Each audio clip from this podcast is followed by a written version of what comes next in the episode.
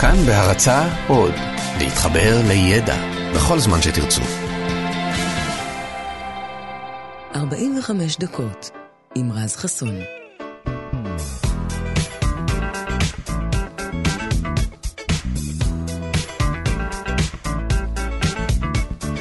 בוקר טוב לכם, כאן תרבות 104.9, 105.3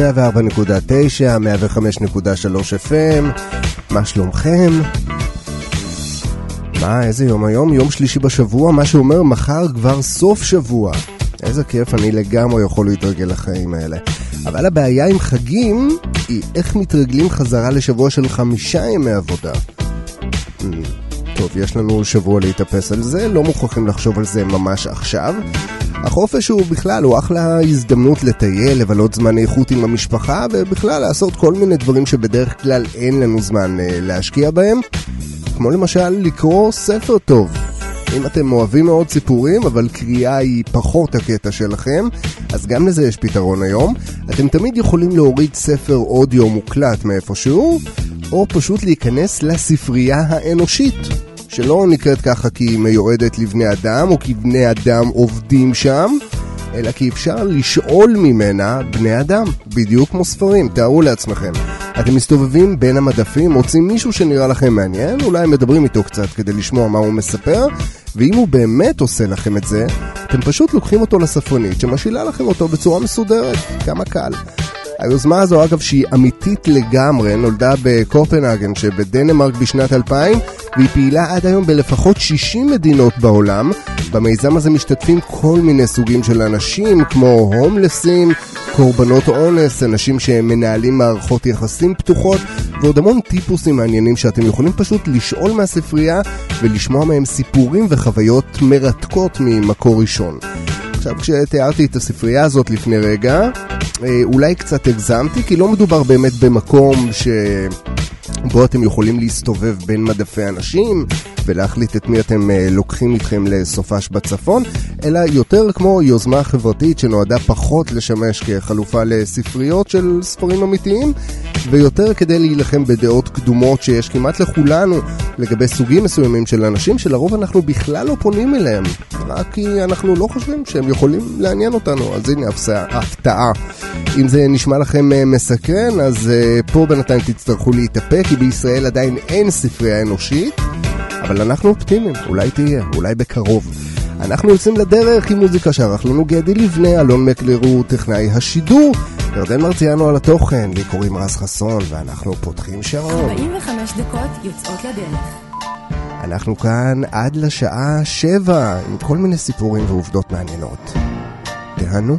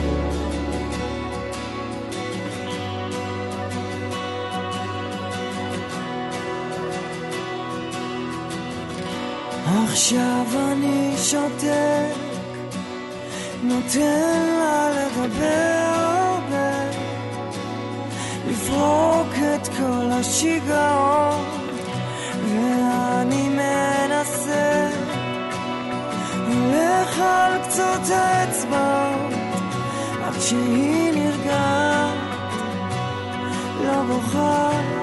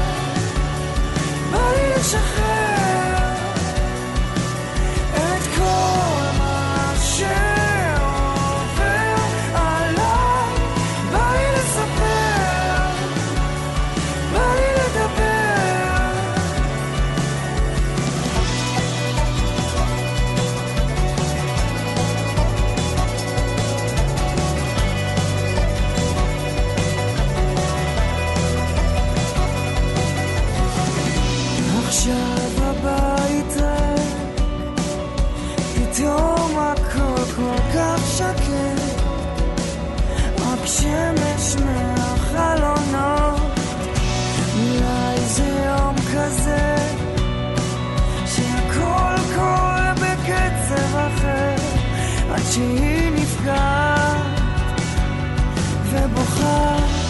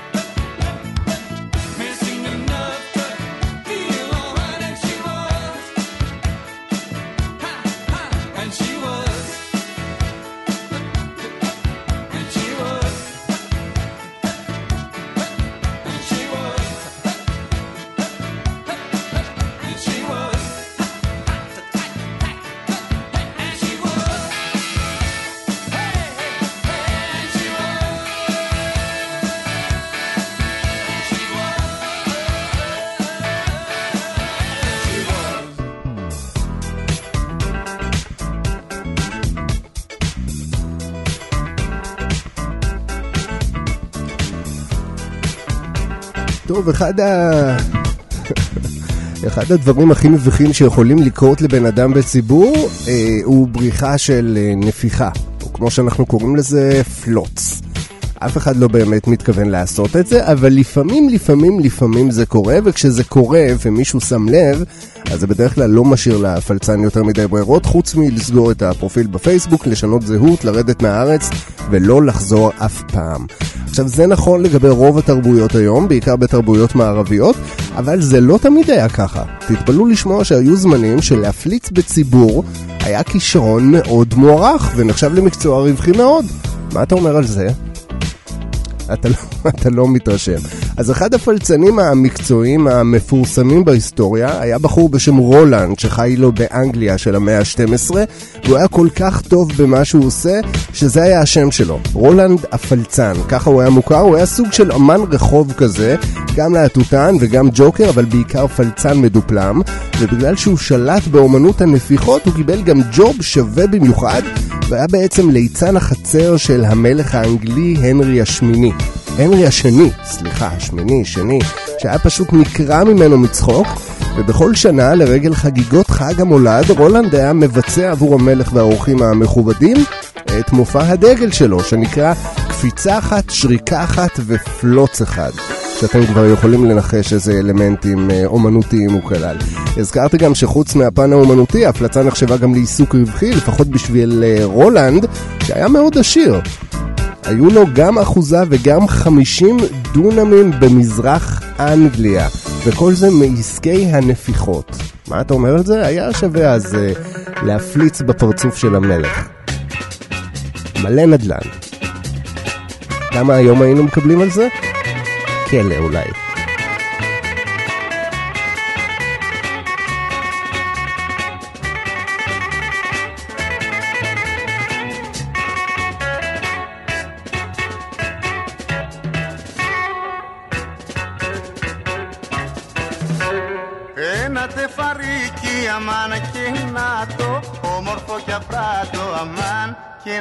Το να το.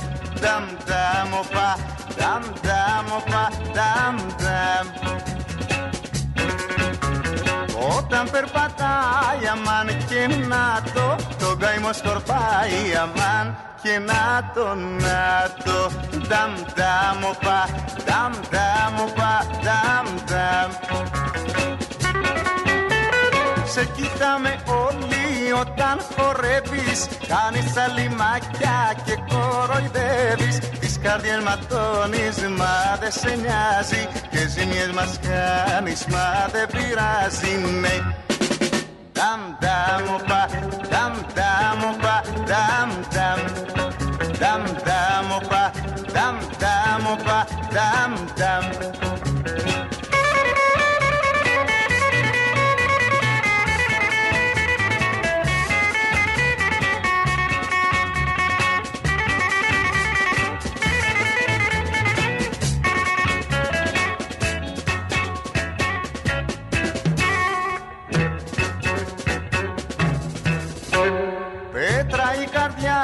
αμάν και να το Φλόγα η ματιά του αμάν και να το να το.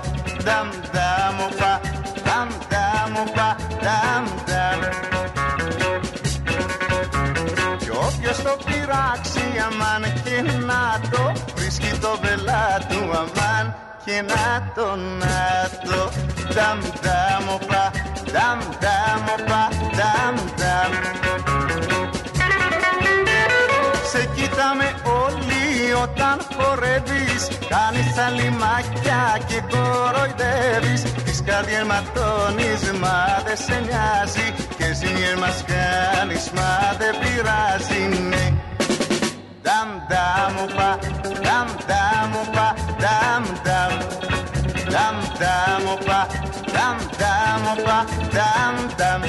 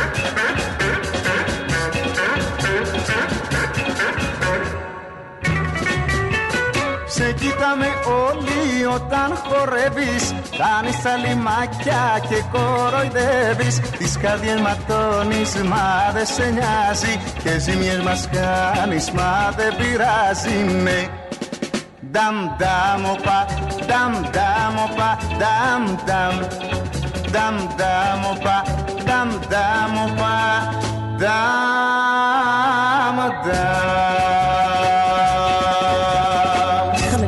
15 με מאחורינו. נותרו עוד 30 דקות.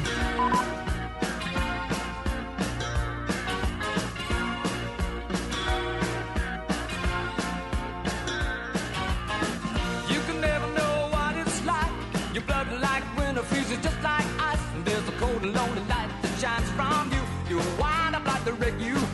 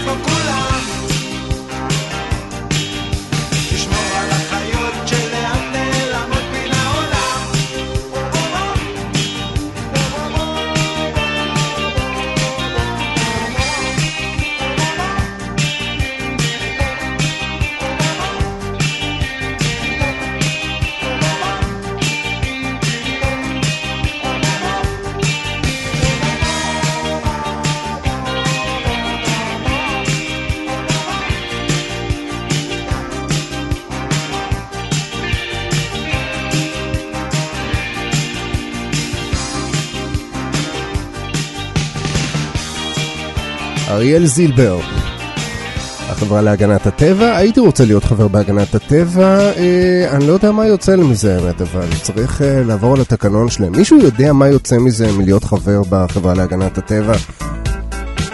נעבור על זה, חוץ משולחן קק"ל אם זה קשור איכשהו. אה, אתם יודעים, לא מזמן עברתי דירה למושב באזור השרון, ותוך כדי טיולים שם ראיתי שטחים ענקיים של כמה דונמים שהיו ריקים לגמרי. ולא הבנתי איך חלקות כאלה, ששוות היום באמת מיליונים, פשוט עומדות ריקות. אז כמה חבר'ה מזקני המושב סיפרו לי שעל הקרקעות האלה מתנהל קרב ירושה כבר יותר מ-30 שנה. ובינתיים המצב נשאר כמו שהוא. אז היה לי גם עצוב מאוד לשמוע, וגם קצת מצחיק, כי זה הזכיר לי את סיפור הירושה של אה, וויליאם ג'נננס. אה, בחור אנגלי, הוא היה בחור אנגלי שחי במאה ה-18 והיה נחשב אה, בתקופה ההיא לאדם העשיר באנגליה שצבר את ההון שלו בעצמו. אתם יודעים איך זה באנגליה עם כל בית האצולה, יש הרבה מאוד כסף ונכסים שמתגלגלים מדור לדור. וג'ננס היה הדבר האמיתי. יש דיבור על זה שהוא הרוויח את רוב הכסף שלו מהלוואות למהמרים, אבל זה פחות קשור לסיפור. הסיפור הוא שבשנת 1798 הוא החליט שזה זמן טוב לכתוב צוואה ולהחליט מה לעשות עם כל הרכוש שלו שנאמד אז בשני מיליון פאונד, משהו כמו שני מיליון וחצי פאונד, משהו כמו 200, סליחה, 200 מיליון וחצי פאונד היום. אה, אם יקרה לו משהו. אז הוא הלך לעורך דין שלו וחזר ממנו כשהוא מחזיק במסמך הצוואה, שעדיין לא היה חתום, כי הוא רצה לישון על זה עוד קצת. אז ג'ננס בן 97 בזמנו, הוא לא היה נשוי, גם ילדים לא היו לו, וכנראה שבגלל כל הסיפור הזה, הירושה הייתה פחות דחופה לו להתעסקות היומיומית ממה שנדמה לכם.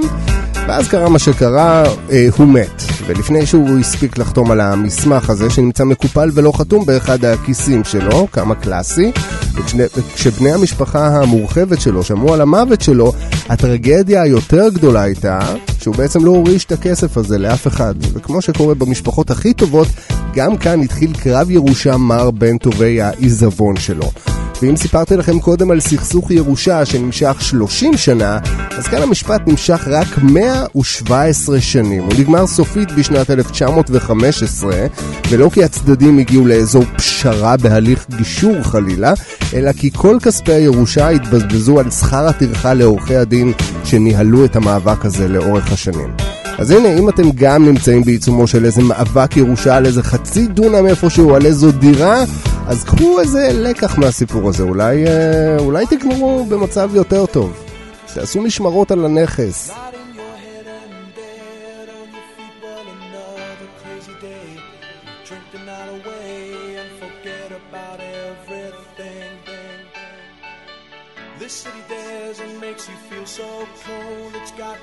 so many people, but it's got no soul, and it's taken you so long. find out you were wrong when you thought it held everything.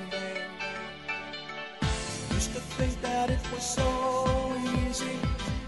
Used to say that it was so easy. But you're trying, you're trying.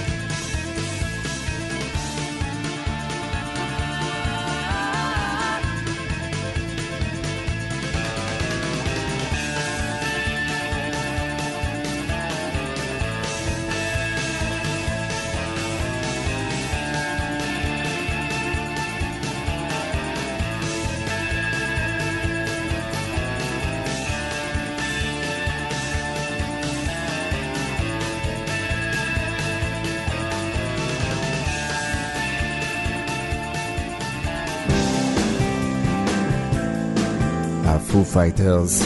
הכי כיף לסיים איתם, אז הנה אנחנו מסיימים גם היום את ה... גם עכשיו, גם הבוקר, את 45 הדקות שלנו ביחד. אנחנו נשתמע כאן מחר, ממש רגע לפני החד. אז עד אז שיהיה לכם, אה, מה אמרתי חד? שיהיה לכם חג חד, מה, מה רע בזה? שיהיה לכם אחלה חג, אנחנו נשתמע כאן מחר, אז תודה רבה לגדי לבנה, לאלון מקלר, לירדן מרציאנו וגם לכם שהייתם איתנו, לי קוראים רז חסון, אה, שיהיה לכם אחלה יום והאזנה טובה, ביי ביי.